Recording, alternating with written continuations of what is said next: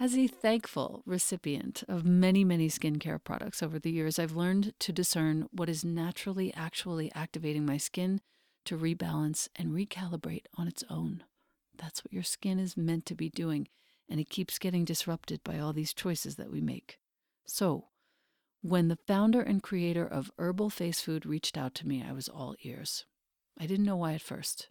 It turns out that Herbal Face Food is the most potent antioxidant skincare line on the market today, period.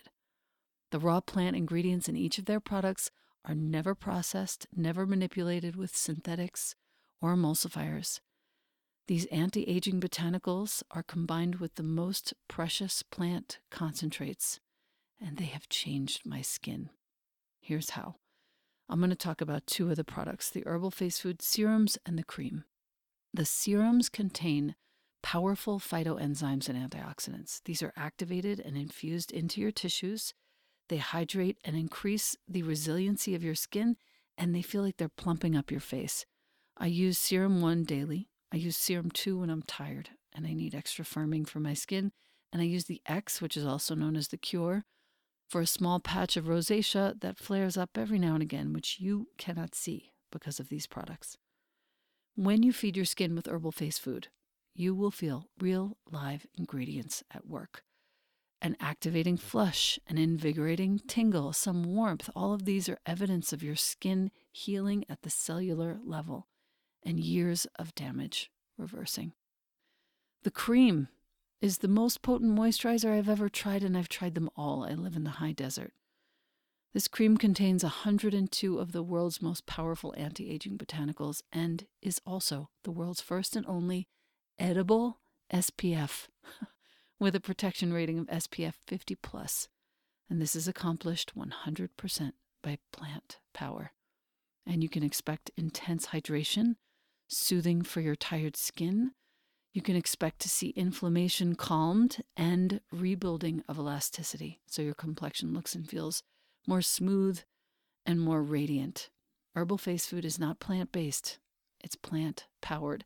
It has the highest rating on the ORAC anti-aging scale.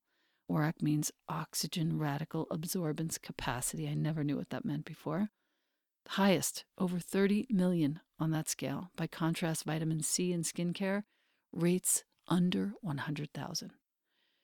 Herbal Face Food is using all post-consumer recycled materials and packaging.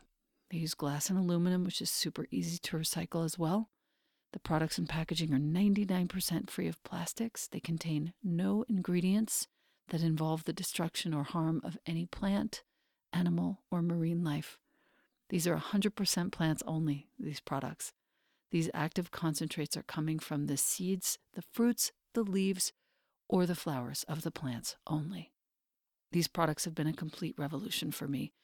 I know that you will love the way your skin looks and feels after using it, even for just a day or two. And the best part is that Herbal Face Food has offered us, you, my community, a code to receive 20% off forever, ever. The code is capital ELENA 20. Once again, that's my name in all caps, Elena 20, 20. The site is herbalfacefood.com. The code is all caps ELENA20. It's not just your first purchase, it's any purchase. You will love these products, and I am so grateful, Herbal Face Food, for the change that you have made in my life. Thank you.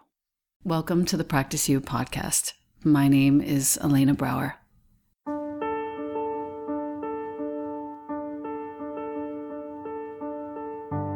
Together, we'll explore and enjoy content and conversations around mastering transitions in our relations, our wellness, our careers, our families, and especially in our missions and visions. You are invited to learn and love and listen with me. Welcome to Practice You.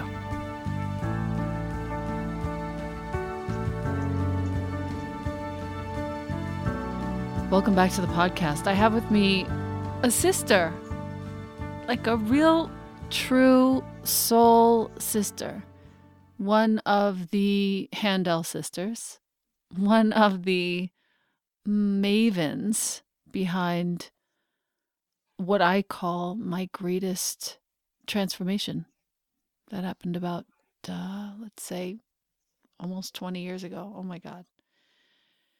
Marnie Neer, welcome to the podcast. Oh, Elena Brower, thank you. You're definitely a sister. For sure. Marnie is now the Senior Vice President of Content and an expert coach at the Handel Group. She finally returned from Florida, which was a while back, a period in her life she likes to refer to as witness protection, to her home state of New York. It's okay. It's, you know, it is what it is. She's shuffled around New York, California, back again. Her professional and personal life now involves writing TV shows and, oh my God, taking care of two incredible now college-aged kids. And now you're the Senior Vice President of Content and Development. It's an incredible journey that you've taken. And for my listener, if something goes terribly wrong in my life, which is extremely rare but has happened, one of the first five people I would call is Marnie. She's heard from me in moments of crisis. She has always provided a voice of not just reason, but humor, laced with compassion, total honesty. And she inspires me in every which way to be a better person. I go on once a month, along with my best friend, Allie Bogard, to visit with Marnie on her Friday wine down. Now, you all know that I don't drink, and so I don't care about the wine part, but she spells it with the W-H-I-N-E so that we can all come together and just tell the truth about where we're at and get some really good free coaching that happens Fridays. Which Fridays of the month is it, Martin? How about every? That happens every Friday. Perfect. Since March, we really it used to be every day, and now it's just Fridays forever until the end of the pandemic. So your guess is as good as mine. I actually love that idea. Yeah, and I love being there because it gets me to sort of flex the muscles that you guys have helped me strengthen, which is the muscles of listening and helping and, you know, reflecting, and also just offering my own experience. And it feels really good to be there. I'm having you here because we have a lot of different courses now at the Handel Group that I want to talk about, most of which you have helped to orchestrate, and all of which, according to my dear colleagues, students, friends, family, are incredibly transformative, quietly and incredibly transformative. And I would love to talk a little bit, really honestly, about the love course, because I think that's the one that people need the most right now. Yeah. Talk to me about how that was born. I know I have parts in it. I was recorded audio. I know. I love it. Tell us about it. I think it was always my sister Lauren's dream to make coaching accessible for everybody, right? It wasn't just private coaching or only people that could afford it. How can we go contribute to the world, offer it, and really give her method out as best we could?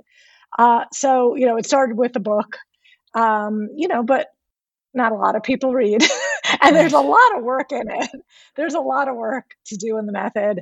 And so we started with a general one, but we really knew that most of our clients, really a good percentage, come to us looking for love or looking their way out of a relationship or figuring out what's going on, that they want love and they can't or haven't found it yet. Right. So we knew that love was going to be an important digital course that we needed to offer people, of how to take people through the Handel methods, love coaching, and put everything and the kitchen sink we could think of in it so that you could if you wanted and dared to do it alone without us, right? And then we'd offer a masterclass to, you know, have your back in case you don't even get started mm-hmm. and figure out how to have you care as much as we do about your love life. Got it. Now, when you take people through this course, and I know that obviously we can't talk about the contents of the course too much in detail here, but where does the door open? You know, let's say I'm somebody who's single for a long time, and now I'm stuck in the middle of a pandemic being single, and I'm feeling very afraid of all the things. Where do you begin? We begin in inner you love, where we begin really with any client. If you just came to me and got on the phone with me, I'd have you do the first assignment we have you do in inner you, which is write a couple dreams.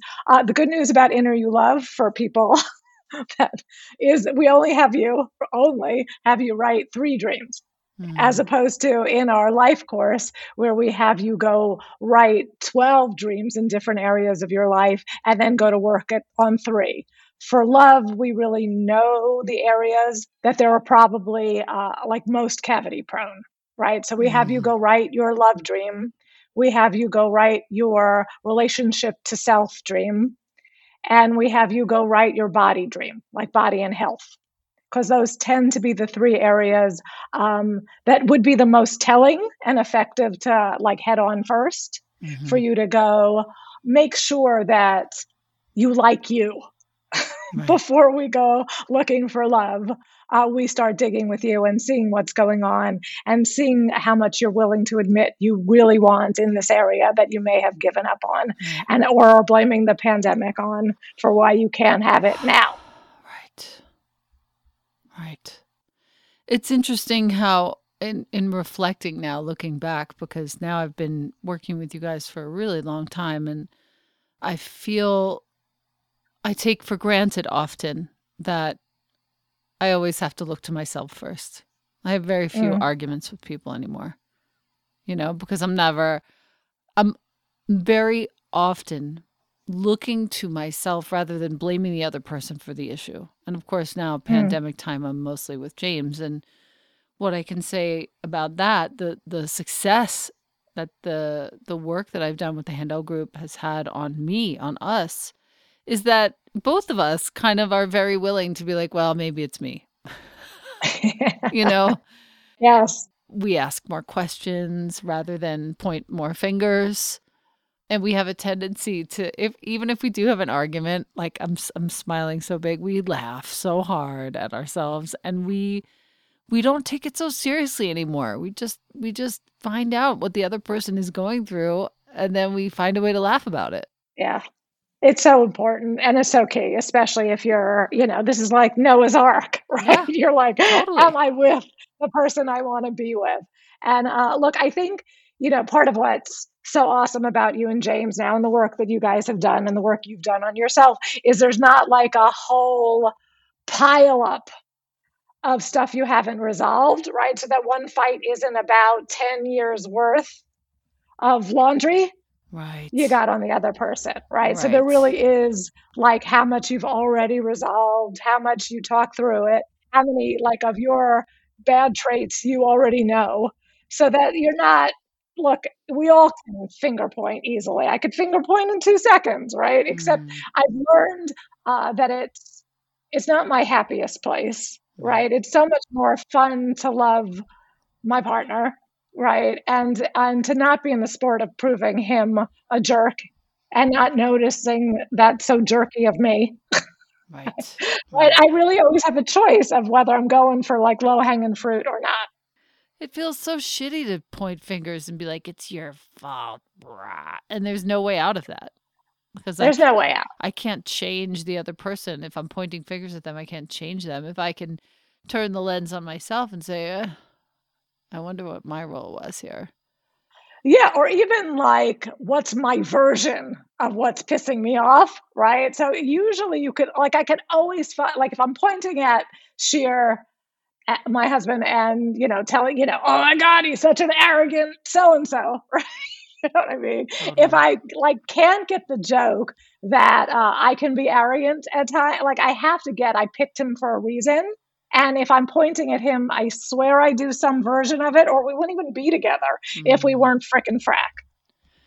You know, I was listening to the Gottmans recently talk about this and how we so often, actually, I think it was Brene Brown in interviewing them. She was talking about how so often we marry people or get together with people who are very different from us. It's so exciting. And then by the time we get to the point where we're freaking out that it's not working, we're actually guilty of trying to make them exactly like us. Funny. Uh-huh. It seems to be the case. And I don't know, every time I look at James and I have some sort of like finger pointing happening, I'm trying to make him do things more like I do them. And I think that has some truth. And what I love about the Love Course is that it sort of takes all of that kind of behavior and says, wait a second, where is my place in this finger pointing? Why am I trying to make this person to be more like me when I really fell in love with him for being himself? And the all the work that we do, having a dream, dreaming up how we want to be and who we want to be in the context of the relationship, all of this helps me to refine the way I think, not just the way I act, which was the first thing, but the way I think. Like I catch myself thinking shitty things, mean things, and the work helps me to stop those thoughts and start just feeling more empathetic for myself. Yeah, it's true. And for him. It's true.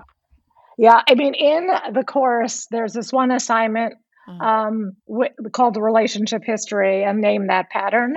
And we really have you go back into, I think you did the demo for this one. I did. I think we have you go back into your whole history, right? And really do an inventory.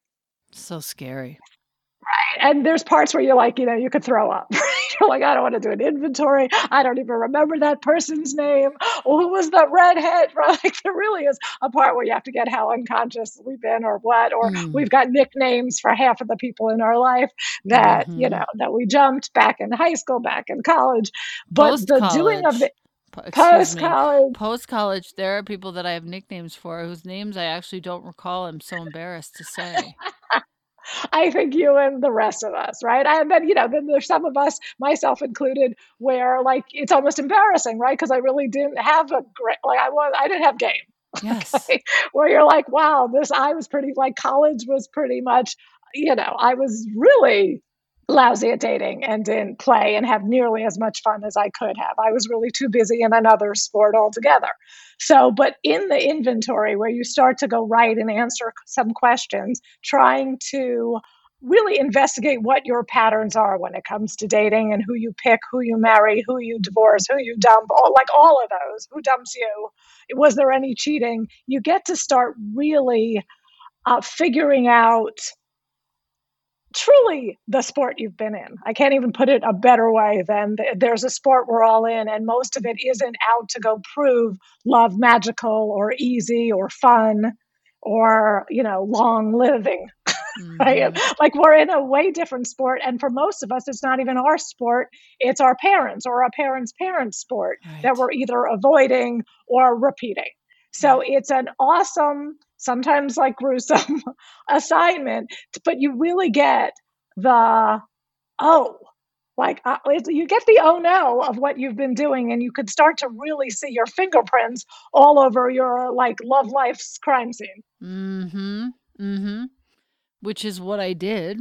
Yeah. And now I can see the hand leaving the sleeve before it makes the fingerprint on the vehicle. I will never stop thanking you for all of this. Even the time that you spent with me and other people who, you know, really kind of never worked out. They were never going to work out. You spent time and you helped us. Yeah. I'll never thank you. I'll never stop thanking you for that. So much fun for me. It really is to be able to help people see that. And as much as you think you don't want to see it, it really is it's inspiring to see it and to learn it and not to come from feel bad about it or any of the crap that we do to it, right? This is not about like re-guilting or shaming yourself of the sport you've been in. It's about being able to tell the story, like from, you know, your higher self's perspective of here's what you were here and here's what you were learning and here's what you were digging into and figuring out. Like there isn't a person in your life that wasn't in your life for good reason, even if it was a bad experience. Yeah, let's get into that for a second, because I think that's kind of where the gold is for me. Yeah. Yeah. Elaborate a little bit on that, because I feel like that's the lesson that all of us really need to learn. We all want to go, no matter how much work we do on ourselves. It's just the nature of the species that we want to go feel bad about it, right? Mm-hmm. Or blame people. Like it's just like see human packaging, right? We blame, we make excuses, we feel bad, as opposed to just getting that.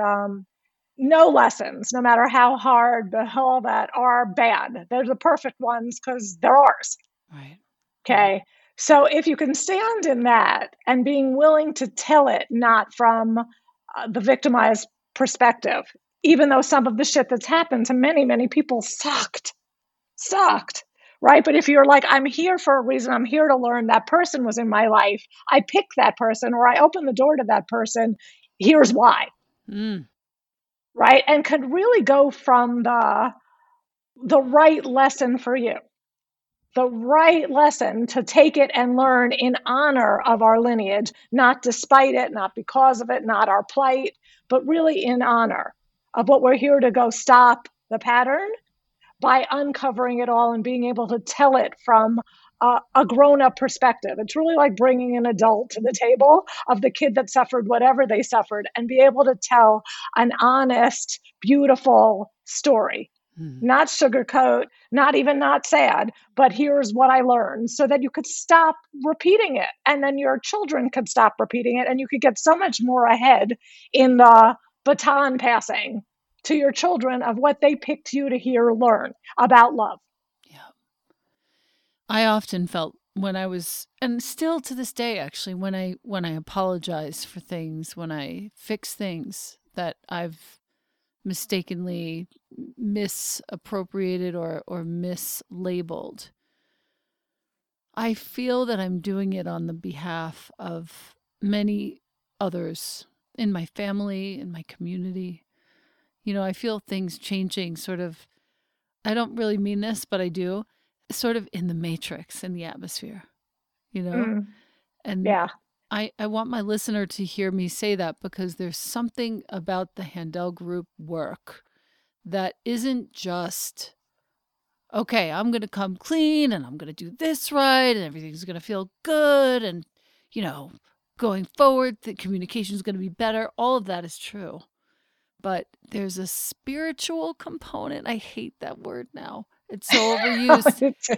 I just can't even. I need another word. But there is. If anyone could come up with it, you can. Oh my God. But there is this, there's a component where it sort of transcends time. And many other people are healed when one of us chooses to stand up to our own perceptions and shift them. It's very, very special work. I consider myself very fortunate to have gone through it.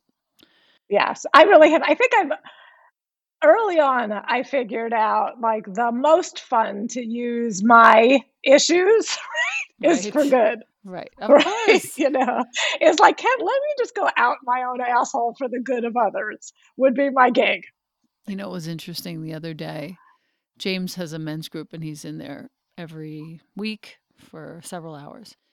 And at one point, I was going into his office to drop off the light that I had been using on a call that I was on. And, you know, the ring light lives in there. So I go to the door, I stand in front of the door, and I'm just about to open it. And I'm fumbling a little bit because the light is so ginormous and I don't want to break the wall. And I hear him say something about sex with me, I'm assuming. Oh my God, I lost my shit. I totally lost. I didn't scream. I didn't do anything. I went back. I cooked dinner. I made a beautiful meal. When he came in, I did all the things. I gave myself empathy. And I was just like, okay, James, I would really appreciate it. This is going somewhere, so bear with me. I would really appreciate it if you would not talk about our sex life with your men's group. And he was like, well, you know, I wasn't really talking about you. I was just saying a certain thing about myself, and it wasn't actually relating to you personally. It was relating to sex in general, and it matters not that it actually wasn't about me. Yeah. But for the first time, I actually didn't freak out, and I didn't blame him, and I didn't start to get worried about it. I thought of what you've just said, Marnie, which was, you know, why don't I just use my issue for good? And I kind of just let it go. Mm. And shortly thereafter, we were sitting down to a really nice dinner that I'd made, and he was saying how, you know, he'd been referencing this old version of himself, and it was like the farthest thing from what I thought, actually, in the end. But it was so cool to come to the realization that, you know what, what's there to hide, actually? I have nothing to hide anymore. I have nowhere to go. None of it really matters what people know, what they don't know. You know what I mean? It's just life. And we're all humans here together at this very strange time.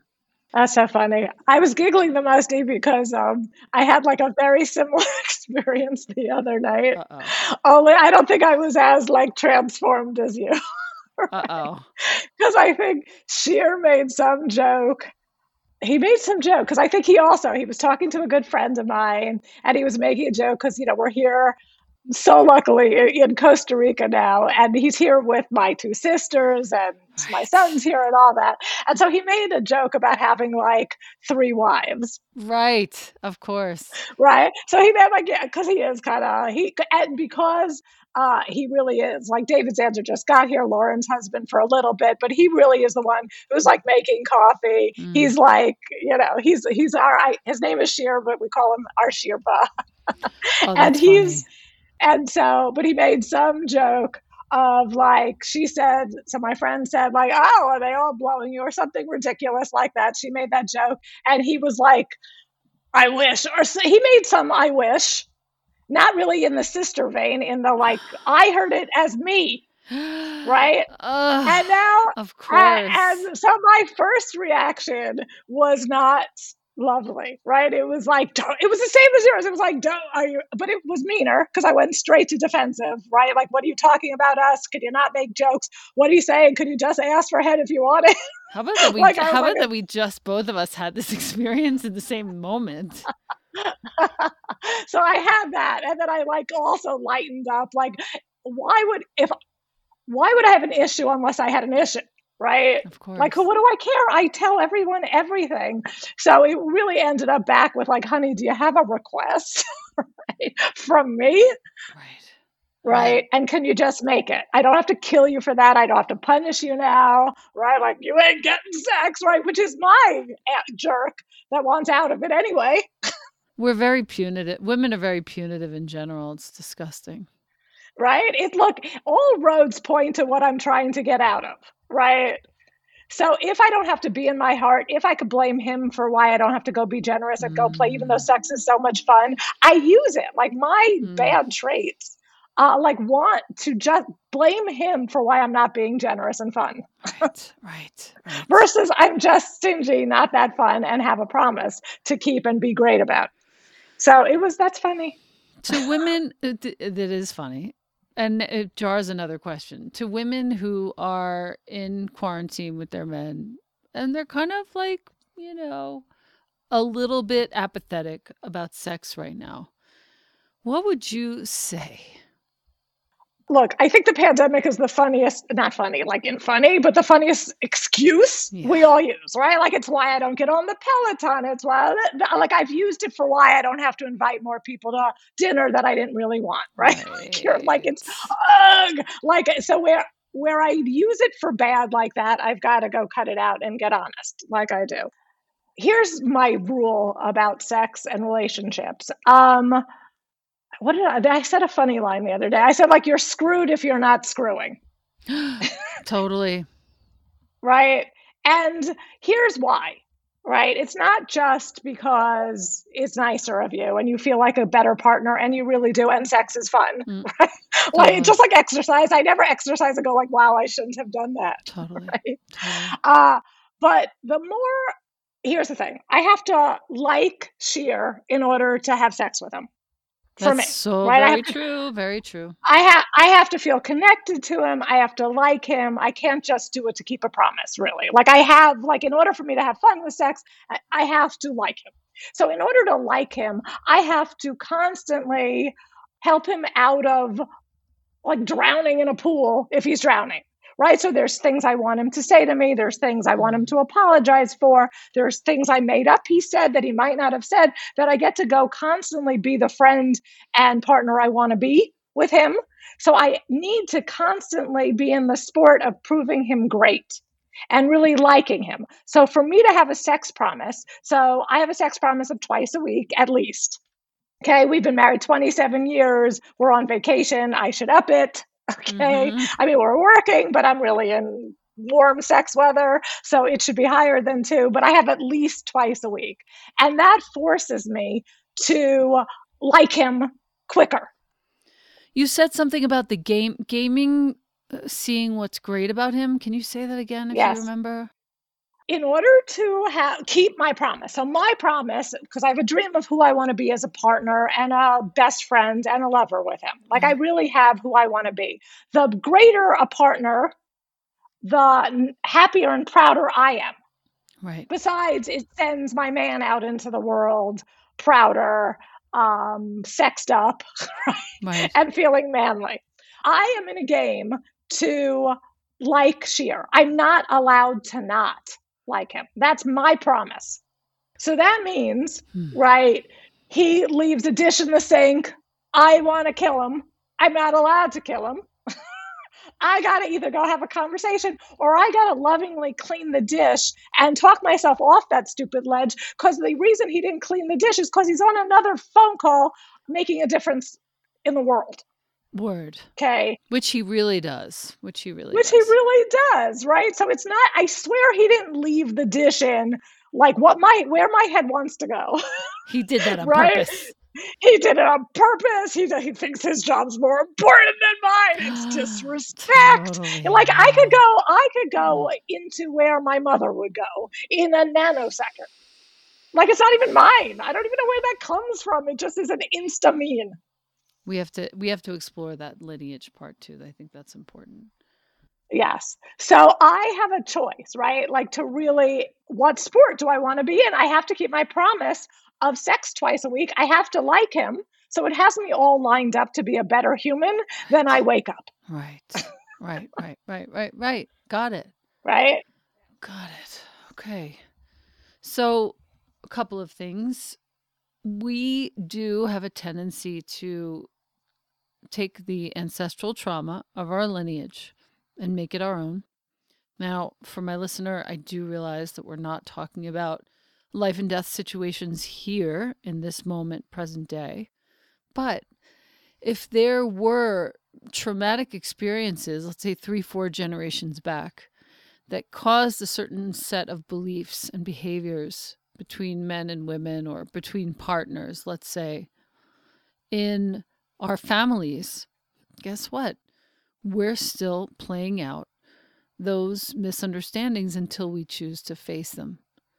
And I think this is the crux of this lineage of mean that both of us, you and I don't think it's just our mothers. I can't blame just them. There are generations past before them, yes, where they were, forced into certain situations, or they were treated improperly and were, as a result, not just hot-headed, because that's so prejudiced, but they were on the defensive, traumatized and re-traumatizing from generation to generation all the time. And I think we're still dealing with that. Now, of course, I have to take responsibility for my behavior, as does Marnie, as do you, my listener. Like, if you're mean, you know what, you know, you have to take responsibility. I have to take responsibility, which now that I can do that and I have the words and I have I have other teachers too. Judith Lassiter teaches me how to communicate in many, many very effective ways. But starting with this work, I find finally that I'm, as I said before, repatterning what I think are generational grooves that don't need to be here anymore and don't belong to me. And I find that fascinating. Yeah, I find that fascinating to me. Like that's so cool. How cool is that? I think it's so cool. And then finding it cool, finding it really pretty, right? For you to that's part of your gig here and that's part of what, you know, if you want to believe, you know, what the Kabbalah says, and your soul comes back, like your soul picks your parents to evolve these traits. Mm-hmm. And I love that, thinking that I'm here to go evolve my mother's mean, wherever she got it from, right? And then Handel tries to go, like, can we lighten up about our dark? Can we make a funny name to those traits that you definitely got from your parents, but they got them from someone else, and you picked your parents in order to deal with it or not? Mm. Right? Just like your children picked you to deal with what you came in with and how ahead you got of your parents. So I think it's an awesome gig of mine to go deal with evolving my mother's, you know, mean because of you trait. Right. You know? Right. And I feel like also there's this element of softening that happens when we do this work that I wasn't expecting.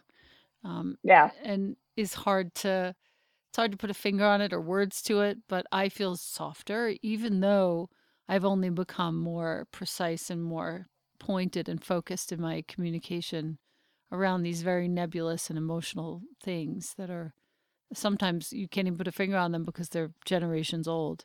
But the softening, I think, is a real interesting boon that I wasn't expecting to feel. Yeah. So I could probably use some softening work.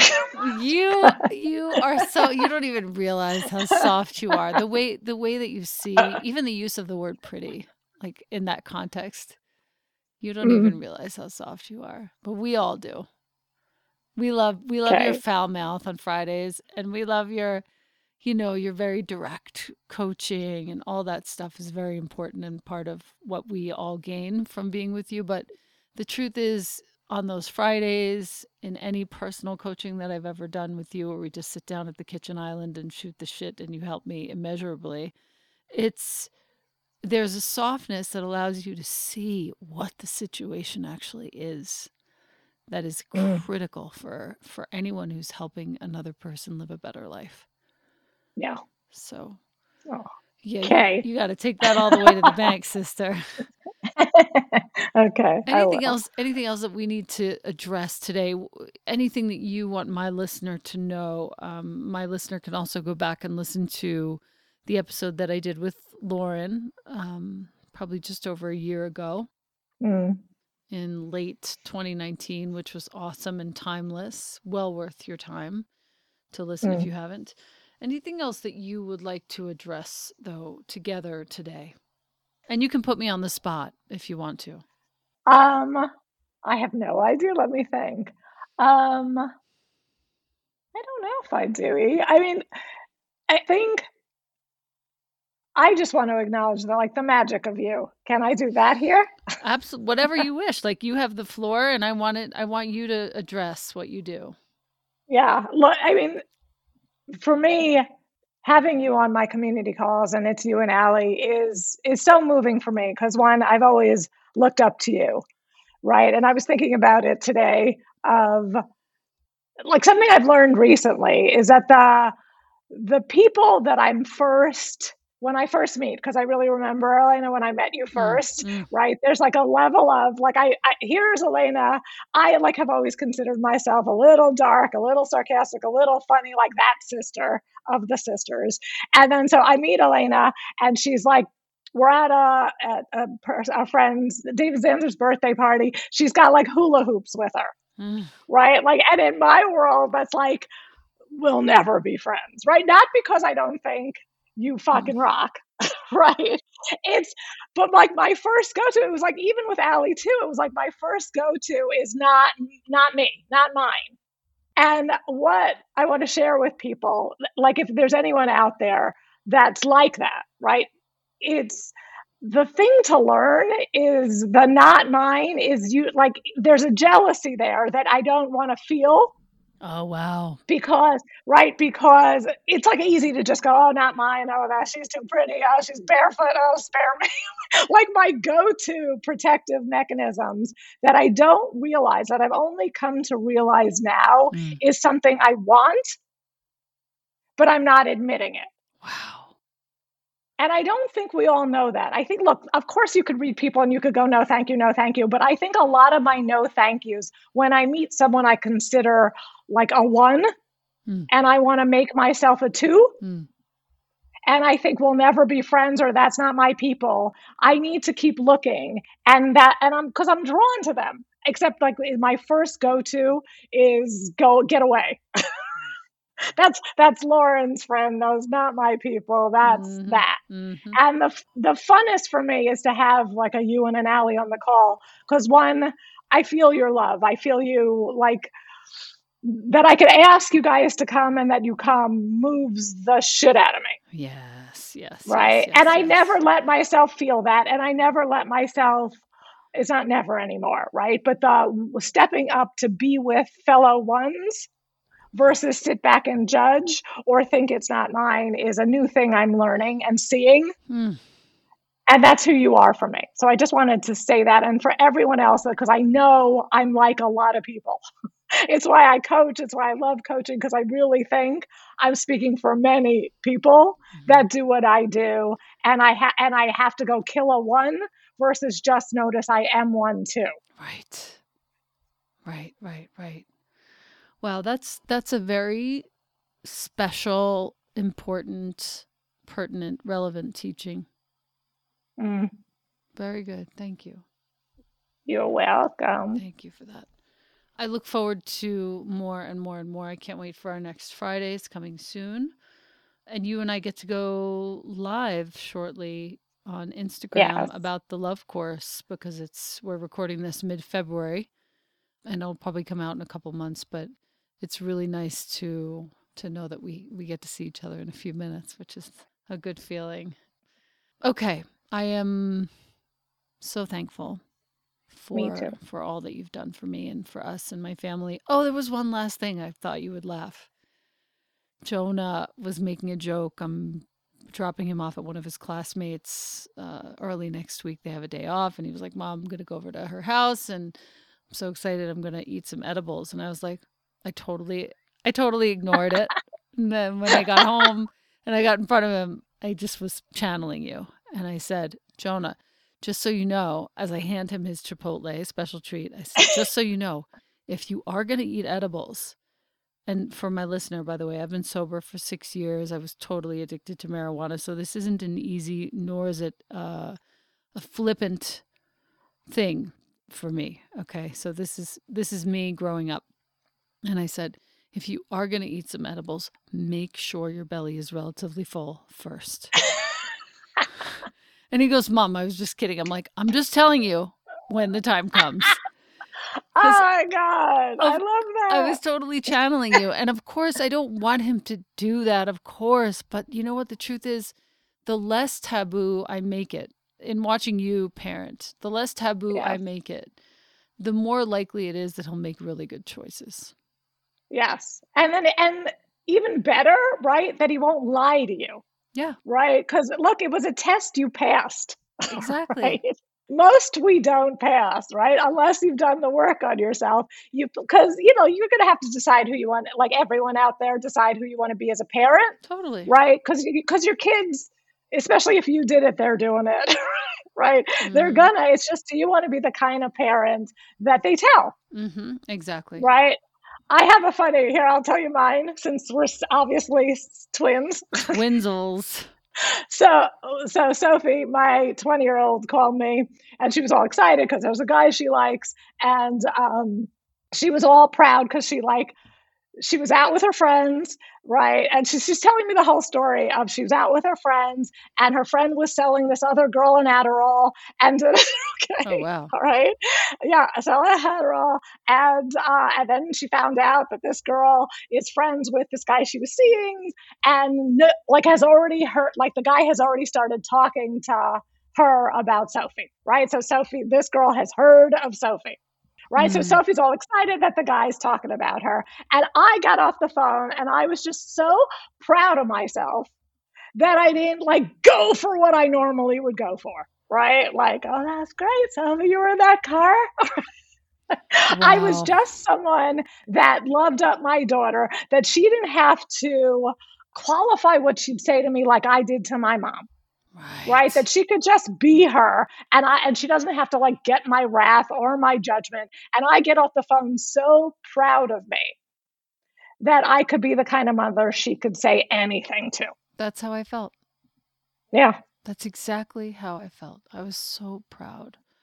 Oh my God. Right. I so always want, because most of us find out we're a little full of shit. Because we always walk around I wish my parents took me to Planned Parenthood. We all have the list of what we say we wish our parents shoulda, coulda done. But then when push comes to shove and you're now a parent, are you really doing it? Look, did you really mean it back then, right? Yes, when I was that age, all I wanted was to be accepted. Mm. I knew I was going to go to a good school. I knew I was going to end up with good grades. I didn't need them to be harsh with me in order to make that happen because I have my own conscience. Like you said, I think the best thing that we can do is just accept them and allow them to be themselves, be humorous, be light, with boundaries, of course. You're doing your homework. You're handing me the gaming keyboard until that stuff is done. Push comes to shove, I have to put up a boundary. I'm going to do it. But when it comes to choices like that, if nobody's going to die, I'm going to be cool. Yes. And thanks in no small part to you. It's, you have the conversations after that you need to, but who do you want to be? You really want to be someone your kid could not lie to. That's right. And that you'd be that kind of mom that they really could say, and then you could really have the real hard conversations if you need to. And, but be that for them. Because I swear we all wanted that or said we wanted that from our parents, but never asked for it, really. Yeah. I told him since he was a little thing, and little person in my arms. And I keep reiterating this. This is the last thing, and then we'll go. I keep saying how if you tell me the truth, even if you're really fucked up or a friend is really fucked up, if you tell me the truth, I will never get you or anyone else in trouble. Mm. Give me the chance to help and be honest with me. Yeah. And that's all because of you. And then Beth, your eldest sister, so it's Marnie, then Lauren. No, Lauren's the youngest, you're the middle, Beth is the eldest. Beth taught me super duper many years ago, 10 years ago, she said, every night, ask Jonah what you could do better, what could be better about you. I've never let go of that. I've taught it to countless humans. Oh, that's so pretty. That's pretty. And now I go to him and he expects the question. And sometimes if I don't ask it, he'll be like, Mom, don't you have something to ask me? Or, oh, Mom, you could have done this a little bit better today. He'll just offer it, which is so cool because I am. So cool. I'm trained to take it and just accept the feedback. And the kid and I have a really good thing. Really good thing. Oh, that is awesome. Can you imagine if we really trained our parents to do that? We just never did. We were so busy in another sport with them. Yeah, we were. We were in the sport of hiding and lying. Yeah, and proving them what to fill in the blank. Right. Right. Yeah.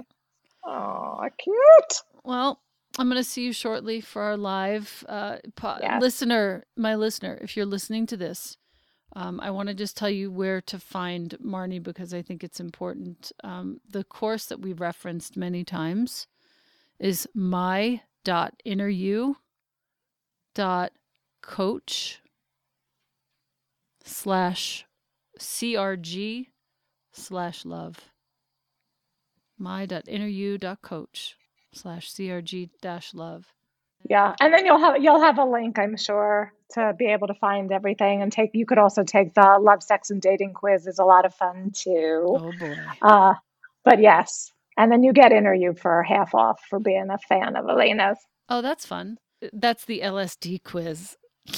You do it's true. That's a wink. LOL. LSD, love, sex, and dating quiz. On the web. Because when I write those things, I like to amuse myself. Of course. No, you amuse us all, I assure you. On the World Wide Web, it's handelgroup.com, HANDEL group.com. You can find them on Instagram at Handel Group, Facebook at HG Life Coaching. And I will make sure that all of the relevant links are below. I thank you, Marnie, with all of my heart. I love you so much. Love you too. Thank you, Elena. Thank you for being here.